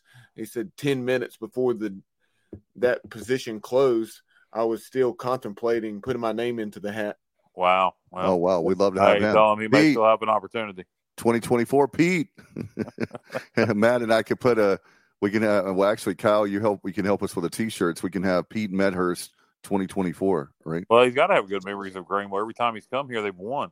Like 70 to like 70 exactly. points. Like, God. Uh, except last year, it was a close game. But, eh, God, Medhurst, Monroe slash Bays 2024. There you so, go. I'll, I'll vote for that. That guy is always entertaining, and we have a good end with him. He'll definitely be on our show a lot. So he's already on our show, and he does. He's not even the play-by-play voice for East Carolina, so he's always welcome in Greenville. But speaking of play-by-play voices, um, we have submitted a request. I'm trying to line up a time with Jim Zoki, the interim yeah. play-by-play voice of East Carolina football. Uh, he has agreed to come on, so now we're just working out of time. Obviously, he's extremely busy, um, being hired so late. Um, he's made multiple trips to Greenville and doing everything he can to familiarize himself with Mike Houston and, and this roster between now and um, and next next Saturday, nine nine days from now. It's yeah, crazy. And, quick, and, quickly, I wanted to uh, uh, make a comment here. Um, two, two, two guys passed away in the last uh, 24 hours. I wanted to mention them both. And oh, yeah. I can't believe me and Stevie didn't mention Terry last night. But uh, Terry Funk, uh, one of my heroes, uh, guy that I think is one of the best to ever do it. World champion in the NWA in the 70s, and then won the world championship in ECW in the 90s. 20 years in between world championships. Um, the the, uh, the, the the hardcore the hardcore legend, uh, a guy that that had the psychology of wrestling down to a science. You believed he was crazy. So R.I.P. to Terry Funk. Also, Matt uh, Terry Funk, good actor. Uh, you would know him yes. from uh, Roadhouse. Roadhouse. You would know him from Over the Top. Uh, he did a few other movies. So uh, t- TV Terry show Funk. Quantum Leap. Yep. So uh, R.I.P. to Terry. Yeah, he Funk. was one of the bouncers, right, in Roadhouse. Yeah, he that was, is one of my. Yep, he, he, was, and he was the bodyguard to the old man on Over the Top. Um, that is one of my favorite. Roadhouse is one of my favorite movies. It's a high school memory. Um, you know, House. 16. I think it was, yeah. I was driving when that movie came, came out. in 89. So how old you were in 89? 16. So, yeah. And, and then uh, today, uh, very sad news. Uh, Bray that was Wyatt, weird. Yeah, I wasn't Bray expecting Wyatt, it. The, the Fiend. Um, I, I preferred his original gimmick with the Wyatt family. But um, uh, Bray was in his 30s and hadn't been on WWE television since February. Um, said he was having health issues, um, but died unexpectedly today. I don't know. I don't know if they mean mental health or physical health um, things, and and if I'm wrong, I will apologize later. I'm, I'm, just speculating, and maybe I shouldn't. But to me, it sounds like maybe it was a suicide. Um, mm. But time will tell. But uh, R.I.P. to Bray Wyatt, uh, gone way too soon. And uh, it was very shocking. Yeah, the uh, the grandson of Black Jack Mulligan, the son of Mike Rotunda, and the nephew of Barry Windham. Uh, a lot of people may not realize that. That's right. I did know that. Uh, yeah, sad. That one, both of them were shocking in different ways. You know, Terry Funk is a legend, so you don't want the legends to die. Well, Terry had been sick for a, for while, a while, now, so I saw yeah. that coming. But and Terry was seventy eight, I believe. So, yeah, he was getting up there. Yeah. So, but very sad to see him go, but really shocking about Bray Wyatt and thoughts yep. and prayers to uh, the uh, Rotunda family. No doubt, Matt. Do you have anything uh, before we pitch it to the interview? All good, fellas.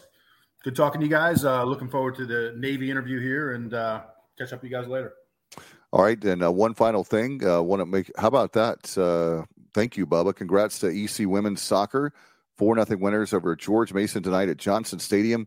I don't know if they beat that record. I think it was over what eleven hundred last year uh, when they hosted the thirteen hundred for Duke and uh, Coach Gary Higgins and that excellent interview that he and or that Matt had with with he and um, Abby Soa uh, here just within the last week and a half, two weeks. Definitely go back and check that out because we're just three games into the season. Uh, excellent. Kenneth continuing, continuing contributing to the show in positive ways. Bray died of heart complications from COVID. Uh, you, I, I, buy I buy half of that.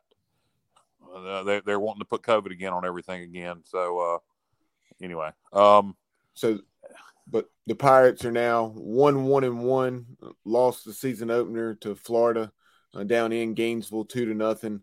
Then uh, nothing nothing against North Florida, and then tonight um, a, a much needed offensive explosion, four to nothing in soccer. That's, that's quite, a, quite a blowout. Yeah, and also, but guys, they're finished uh, second in the East Division of the American. And glad they have divisions. Uh, we've been talking about that at nauseum with uh, yeah. conference realignment. But hey, you uh, guys think, think, about this. Think about this. Uh, Oregon State, East Carolina in baseball. If that, if, if, if oh man, happens. oh man, I would love that. Corvallis. Oh my gosh, that would be talk about a trip to go to for sure. And, and then, obviously, a few nights ago, um, I guess Monday, um, we visited with Aaron McMann, taking a look at the Michigan Wolverines. He is their beat writer for the Ann Arbor News and MLive.com. Also, the the Wolverine Confidential podcast. So uh, definitely go back and check that out.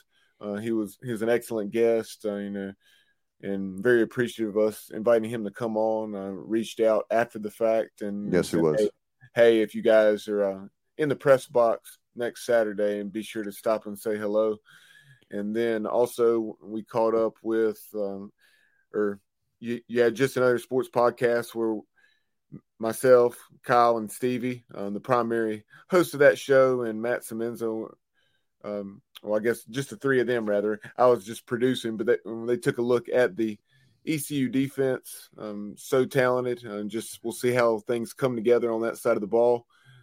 And then uh, also last night we caught up with Billy Embody, SMU's beat writer for On Three Sports. So a lot of good content. Um, Absolute Empowerment with Jeff Connors will make its return because I know we were discussing that on a recent show.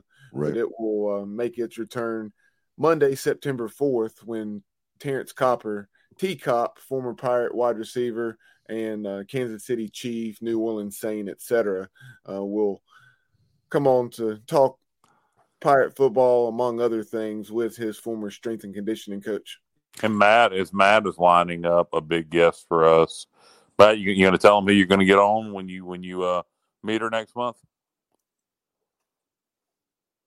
Matt's leaving me hanging after I pitch it to him. Who am I getting, Kyle? Sorry, I'm, I'm not. I'm, I do not. Hey, you, you, you said you're meeting her next month. You tell me, brother. To be continued. Uh, we'll leave it at that one, right? To be continued. You have no idea what I'm talking about. For next month? You said you're meeting her next month. You text me today. Oh, I'm meeting Kyle's uh, Kyle's girlfriend. Yes, that's right. At a uh, yep, exactly. Danielle Harris, right, Kyle? Correct. Danielle Harris. I wish she was my girlfriend. Uh, Danielle, uh, uh, Matt is meeting Danielle Harris at a uh, HorrorCon next month, so I'm, I'm I'm I'm tasking him with the responsibility of getting her on the podcast. Imagine that. You well, can do it, Matt. You, can do it, Matt. I believe you can do it. Just just just tell her tell her that I that, that, you know you're a huge fan. I'm a huge fan. Tell her I tell her I've been a fan of her since Halloween four, and it's not creepy because I was younger than her when she was in that movie. So um, it, you know she needs to come on a sports podcast uh, around. It'd be great to have her on in October. Right, especially the end of October near Halloween. Yep. But uh, by the way, t- for you, Kyle, I'll do it. Good. Tomorrow night, myself. We also have uh, a great, what a legend, a North Carolina High School Athletic Association Hall of Famer Coach Harold Robinson. We'll do the uh, Martin County football game. We're hosting Ayden Grifton, the Chargers, and Paul Cornwell. I know Bubba had a chance to catch up with Coach Cornwell, and I had a chance to catch up with Coach Mike Sartain making his home debut. And that's tomorrow night. Airtime is at 640. Want to give a shout out to Bubba. And also, I want to give a shout out to Sir Charles Smith, who'll be on site engineering. Uh, that's going to be a great uh, time tomorrow night. Friday night, at uh, Friday Night Football starting at 6:40 right here on the Sports Objective Network. And uh, guys, uh, I know at some point maybe you can help me with the. Uh, we'll do also um, the halftime.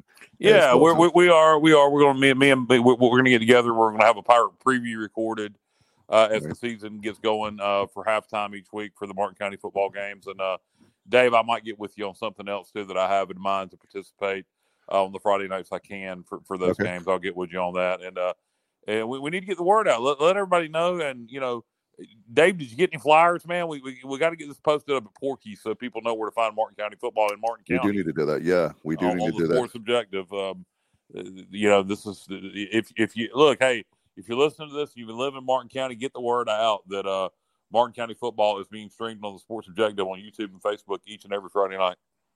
And if you're part of the Ayden Grifton program, um, I, I, certainly shared the link and told um, Coach Cornwell that he and his assistants, et cetera, can you know, you know pass that uh, link around, you know, share it with um, their parents and so forth. Um, you know, but if you if you're tuned in and you're an Ayden Grifton Charger fan and supporter of that program, or just you know love Eastern North Carolina high school football, uh, we would appreciate any help you, know, you can provide sharing that link and and letting folks know they can listen to that game on the Sports Objective YouTube channel. Yeah, and, and, I just think for, for, Martin County, it's just in that area, it's just a matter of getting people to know that's where they can find the game. Yep. I think yep. people will listen once they know where to find it. That's right. It's a different, basically. uh, basically, what's going on is uh, with our show is obviously it's on Facebook and YouTube. It's a different way of consuming high school football, but we're doing that so we can get a broader reach and we uh, our signal. You know, our very own friend of the show, Patrick Johnson, bragged by the way, guys, about how good our show sounded. Uh, he was listening around the state, different friends calling games, and he was bragging about um, how good being that it was high school football. So uh, appreciate uh, PJ, and a lot of people are uh, saying that. That's the one thing we just got to get the word out, like you said. And throughout the 2023 football season, anytime we have, you know, any question whatsoever, be it be it high school, college, NFL, and you know, as it pertains to officiating and the rules of the game, we will call on Justin Butts, and he, he is our officiating rules guru. I need, but Justin, I need all the help I can get. So that'll be fantastic. You can just uh, chime in and help me out whenever there's uh, some calls that uh, we're not sure about. So anyway, all right, uh, guys. Uh, Bubba, do you want to? I guess we can go to it now. Kyle, thank you so much. I'll get out of here as well. And Bubba, I know you guys had a chance to sit down with Pete Medhurst right before he was boarding the plane in Dublin. Yeah, Matt Simmons and I caught up with him um, yeah, he was he was still in the states, but uh, right. you know, uh, headed out to Dublin today. Um, but um, we caught up with him on Monday afternoon to talk about that matchup. Brian Newberry's debut against the 13th ranked Fighting Irish in a sold out stadium in Dublin, Ireland, Ireland, and uh, it should be quite the uh, quite the scene and first game of the 2023 college football season, at least in the FBS ranks. And let's go to the beginning of that interview right now. And right now on the inside slant, very excited to be joined by the play by play voice of the Navy midshipman, Pete Medhurst, as we preview the Navy Notre Dame game in Dublin. Pete, welcome back in. Always going to be with you guys and happy football new year. Yeah, glad that it's week zero. Finally have some college football. Seven games taking place this weekend. Obviously, Navy making that seven or so hour flight across the pond, taking on Notre Dame, I believe, for the 96th time in program history. Last year, close call in Baltimore, that furious comeback, 35 32. Notre Dame was the final. And this year, the Fighting Irish, obviously, very high expectations, maybe even a dark horse in uh, some folks' opinion to um, maybe contend for a playoff spot. And uh, they're bringing in Sam Hartman, so a year two of Marcus Freeman. But you know, speaking of head coaches, and Brian Newberry taking over for Ken Niumatalolo, how's that transition going? And uh, what can you tell us as we head into Game One of the Newberry era? Well, I mean, uh, what a what a great opponent to make your debut against. I mean, you know, if you win the game, uh, you're the toast of the college football world uh, coming up on Saturday. So, uh, look, I mean, I've got no, I, I, you know, it's just like I told y'all about Mike when he took over down there.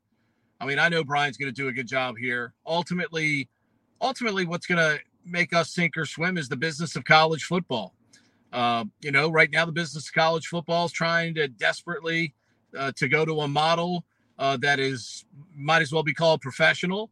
And, you know, there's still standards at the service academies. There's academic standards at Notre Dame, uh, places like Wake Forest, uh, where, you know, they don't necessarily, you know, reduce those academic standards. And every one of those teams has found a way to still somehow manage to play a good level of college football. And uh, I would expect that level to stay there under Brian uh, Newberry and his staff. Um, I trust these men implicitly. I like what they've done with the staff.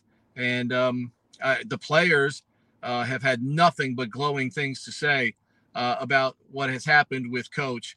Because when you, just like when Ken Niumatalolo filled the shoes of Paul Johnson, Brian Newberry now knows, you know, you you're filling the shoes of the man that won more games than anybody else at the Naval Academy. And the expectation uh, by this coaching staff is to still win every game. And that's what they're going to Dublin to do on uh, Saturday. And that's to try and uh, knock off one of the uh, nation's nationally ranked powers. Pete, you know, Coach Ken, he was there for such a long time. He had such a great uh, record of success with Navy. Uh, obviously, Brian Newberry steps into the head coaching role. He has been on staff for a while, tremendous defensive coordinator. What are some of the differences you've observed, you know, this offseason between the two styles, Coach Ken and, and Coach Newberry? You know, I'll, I'll be honest with you. I don't believe in terms of their styles there's a lot of difference. Um, there's an incredible accountability. There's a feeling of family.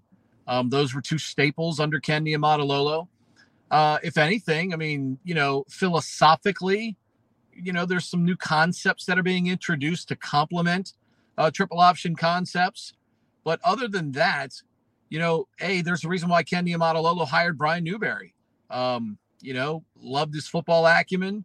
Uh, obviously, he's a great man of character, and those are those are two things that you have to have uh, to be a successful coach uh, at the United States Naval Academy. And I think Brian's uh, time here, um, he has shown certainly on his side of the football that his acumen for the game is top notch. I mean, there's a reason why Power Five school, Power Five schools were, uh, you know, trying to acquire him to be their defensive coordinator.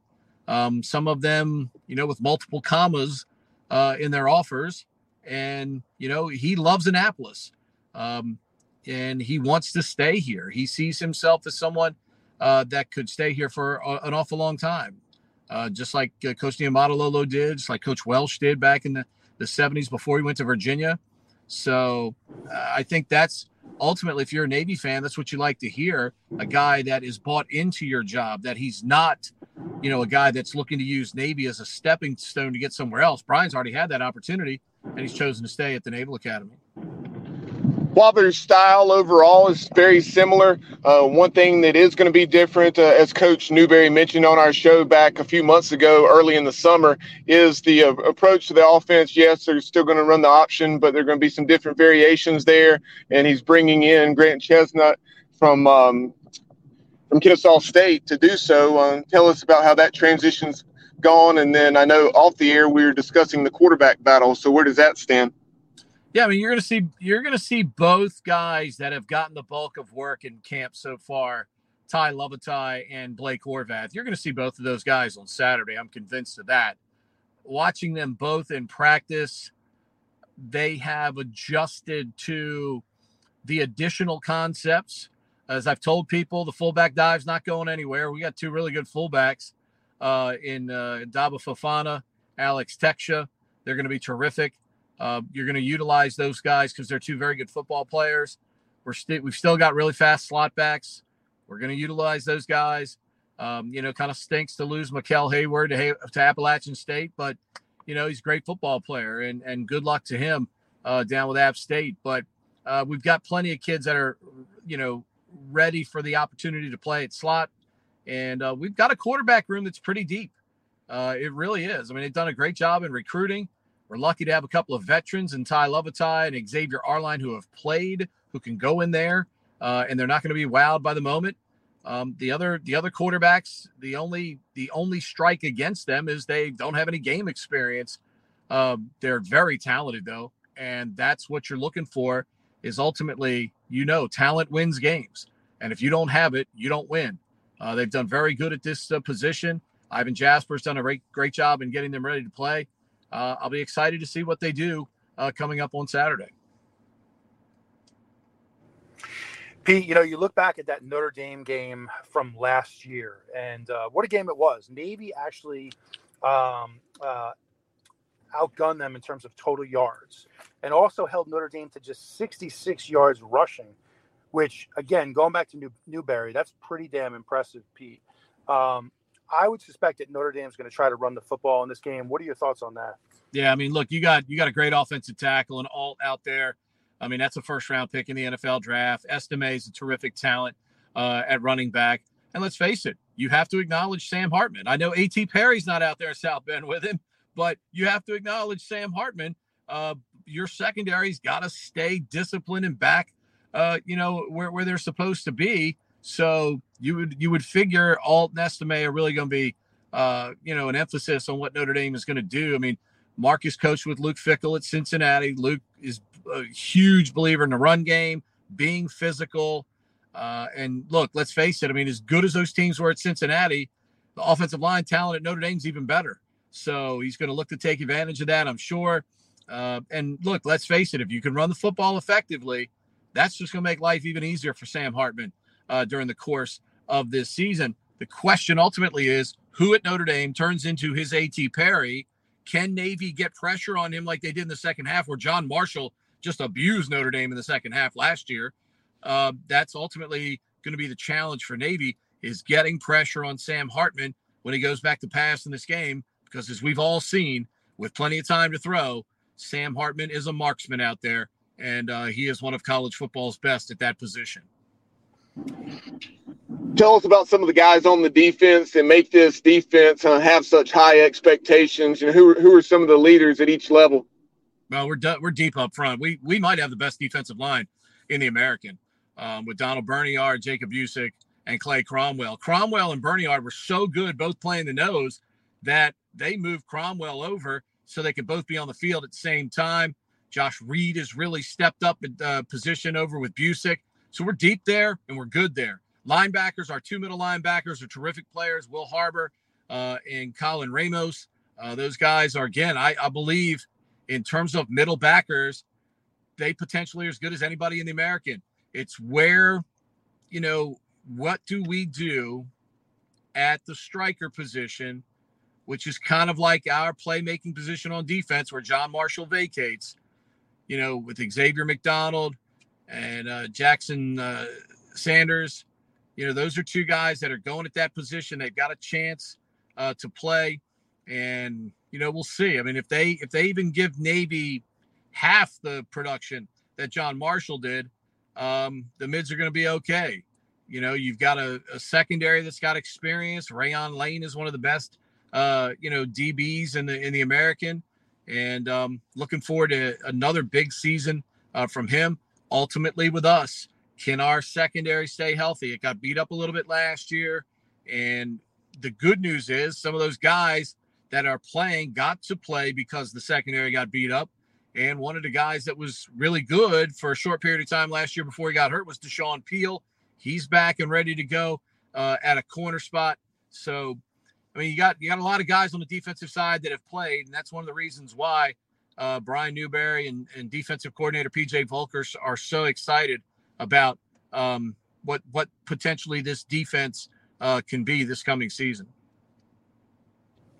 Yeah, absolutely fascinating matchup for me. You know, when you look at Sam Hartman versus Newberry, you know, I, Hartman is a legitimate Heisman candidate, tremendous player. He can beat you in so many ways, Pete. He can beat you with his feet, he can beat you with his arm. Um, so I'm really looking forward to see how Newberry chooses to defend him. You know, I mean, I still have nightmares about how Newberry defended us last season. Unfortunately, I won't say a word about that. But um, you know, he's he's excellent at, you know, Newberry's tremendous at game planning and then implementing that game plan and trying to shut people down. You know what he does, and he's not married to uh, a specific formation or philosophy. You know, it's not we're going to show up, you know, and we're always going to line up this way because our people are better than yours. We're not Clemson. Uh, you know, we we're not Georgia. We just can't line up with our 11 guys in the same formation every week and and go get you that way. Um, but yeah, I mean, what he does from a game planning standpoint, and look, just like Brian was at Navy as a defensive coordinator, I think PJ Volker is a rising star in this profession. You know, I kid him all the time right now, and I'm not really kidding, but I told him, I said, if you ever get a head coaching job, I'm coming to work in your recruiting department. Um, you know, because I, I would work for either one of those guys every day of the week. They're two of the most dynamic football coaches I've ever met in my life. You have one on one conversations with these guys where you're not interviewing them, but you're just talking football.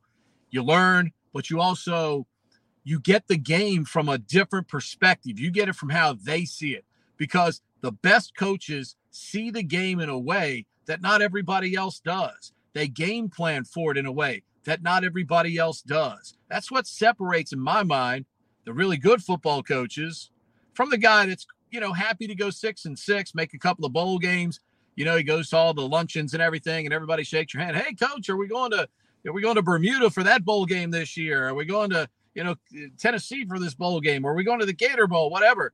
You know, these are guys that see the game in a different way that make them difference makers, and that's why I'm so high on this staff that they've been able to put together.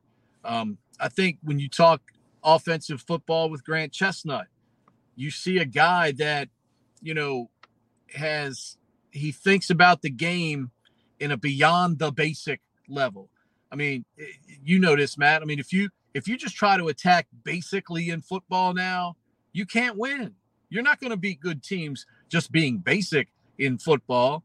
It's what can you do specific to stopping that team every week that gives your team a chance to win. And that's where I think these men make a difference. It's just like when Mike took over down there. Mike thinks about this game in a little bit of a different way. I mean, go back and watch his teams at James Madison and how they performed against Power Five teams. You know, you got Virginia Tech people out here that, you know, making fun of James Madison and everything. I want to ask the Virginia Tech people, what the hell have you won lately? So, you know, I, I look at what Mike has done at James Madison and now at East Carolina and what they've been able to do at James Madison after Mike left because of what he built. And, you know, I mean, that, that's why that's why coaches like that are always going to be in demand because they can come into any situation to make a difference. And that, that's why I think Brian Newberry and his staff are going to do uh, just fine here at Navy. Appreciate your time this afternoon, Pete. A couple more questions for you. Um, first games, you know, season openers can be very intriguing. Um, you know, things that uh, you know typically may not be the case um, do play a role. Um, and special teams are certainly always important, but they're magnified I- even more in a season opening game. I think back last year, East Carolina, had it not been for special teams, would have beaten number 13 NC State. Yes. Um, but you know what, what what can you tell us about the special teams matchup in, well, I mean, in this game? Hey, you know that. I mean, and look, Owen Owen Owen Daffer can kick the football a mile. Okay, we saw that in the game in Annapolis two years ago when that ball would have been good from 70 that he hit to beat us at the buzzer. Okay, think about that. There were two opportunities. I mean, if if they should have beaten us, they should have beaten us. If he makes kicks, they beat us. They beat NC State. Season looks completely different. And you know what? My guy Keaton Mitchell, who's turning up at Ravens camp right now, it would probably is a draft pick if they're an even more high profile team uh, th- than last year. That's how I, that's how I feel about the way their season went down there. Uh, their season should have produced even fruitier results for them. Should have been much more fruitful uh, than what they got out of that. But you're right. Special teams make such a huge difference. We have the best punter in the conference. Uh, Riley Riethman, no doubt about it. Um, the guy kicks missiles. He's going to be fine. Uh, I think our kicking game is going to be fine. We're experienced in both places. Uh, that helps us. And uh, ironically enough, if we ever, if it ever got down to it, if, if football ever wanted to get creative and have like a long driving contest or a putting contest, our punter Riley Riethman's a scratch golfer too. So we, we, we could beat you in a creative tiebreaker way uh, if you wanted to do that. But I, I believe we're going to be fine on special teams. Uh, the question ultimately, you know, is is can you snap the ball? You know, is your field goal PAT unit? You know, we, we've had so many good long snappers at the Naval Academy for the last 15 years. You almost take it for granted that the operation has been so good. But uh, again, very high on our special teams because of the experience uh, that we have with Riley Reith- Riley Riethman and Evan Warren uh, at those positions. So, Pete, you're obviously making another trip back to Dublin. Uh, I'm very jealous right now. I'm not going to lie; it's a bucket list trip for me. Pete, what do you have planned? You know, put football aside for a minute. What do you have planned? I know, you know, we talked a little bit about, you know, eating a lot of shepherd's pie, uh, maybe a few pubs. You know, what, what's on the docket for you? You know, that's that's a great question. Um, you know, I'm a, when we go on the road, you know, I, I like to kind of keep it basic, especially going to a foreign country, man. I'm I, I like to kind of stay close to the vest as an American citizen abroad right now. Um, but it, it, look, it, Dublin's an unbelievable place. It's like Annapolis on steroids, and you have the people over there just could not be nicer. Uh, just a pleasant uh, part of the country.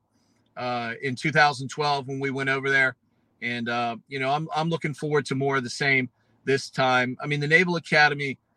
I mean, you know, I obviously you all had a job opening. Um, and I, I got to be honest with you, I knew the deadline was June 1st and 1150 on May 31st. I'm sitting there. I'm still, I was still thinking about it. Um, you know, you know, because I know Jeff was an institution down there, and I love, I love the area down there. I think what I think your fan base is one of the most loyal and spectacular in all of college sports.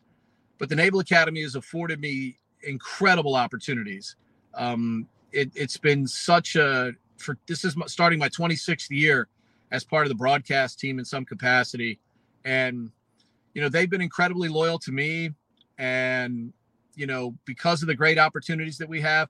I mean, we're going to broadcast the game over there. Notre Dame's not even sending its radio team, so you know, I mean that that kind of tells you how Navy continues to do things in a first class way, no matter what the business of college football uh, continues to throw at us. And, you know, I, I'm looking forward to that. Looking forward to representing the Naval Academy. And, you know, if we get out, you know, about with a lot of guys on our broadcast team and, you know, we, we usually go out to dinner at least one night in uh, a place that's local to that area. We stay away from chains, uh, chain restaurants. Um, and I'm sure we'll we'll do that and have some fellowship, and then obviously get ready for uh, what's uh, one of college football's best rivalries that has withstood the test of time and had COVID not interrupted it, um, would still be uh, one of the uh, longest uh, running uh, inter conference matchups in all of college football. So there, there's nothing there's nothing quite like it. You know, I mean, I tell people all the time if you haven't been to South Bend, um, you guys know it. East Carolina obviously has come to Annapolis now, so you, you guys know what that's like. talking to East Carolina fan base, but you know, look, I mean, if you've never been to South Bend to watch a game, you got to you got to do it. And you know, these two teams right now, uh, the fact that they have the marketing power uh, to be able to take a game to Dublin, you know how look, you know Notre Dame's all about the cash. You know that. So this is a home game for them. They're giving up in South Bend to go play in Dublin. And very few programs in college football have that international marketing capacity to do a game like this, and Navy and Notre Dame obviously are two of those uh, uh, lucky programs to be able to do that. And Pete, this game is a sellout from what I understand, which is very impressive considering it's overseas. Yeah. I mean, look, think about it. I mean, look at how much the NFL has invested now in Europe. I mean, we got games in Germany. Obviously, they've been playing in England for a while. Um, there is a hunger for international football over there. They play football over there. There's a kid I used to coach in youth league baseball who played D3 football at Waynesburg in Pennsylvania. And he is now playing pro football in England right now. So there is a there is a hunger for this stuff um, over there. And Aviva Stadium is beautiful. We played one of the very first events in there. Um, it was built for uh, rugby, and it's just an incredible. Uh, it's an incredible stadium. So uh, you you you're talking about going over there. It's going to be a first class environment. Um, you know, the Aer Lingus people have been spectacular. Uh, you know, from a sponsorship uh, and detail standpoint. So, because these two schools, if you're not, if you don't deal with them in a first class manner, these two schools are not afraid to tell you thanks, but no thanks. And you, these people have uh, had an incredible working relationship with us the first time in 2012, and obviously have extended um, that amazing courtesy again here uh, for another game between uh, these two great rivals. Now, Pete, just to rewind to our conversation a few minutes back, I, I got to bring this one back up. So I know you mentioned the Jeff Charles opening for the play by play voice. Pete, I'm going to make it my mission. I know you're very happy at Navy. All right. but we're going to see if we're going to put on our recruiting hats this year and uh, see what we can do to get you down in Greenville. What do you think, Pete? well, here's the one good thing you have going for you.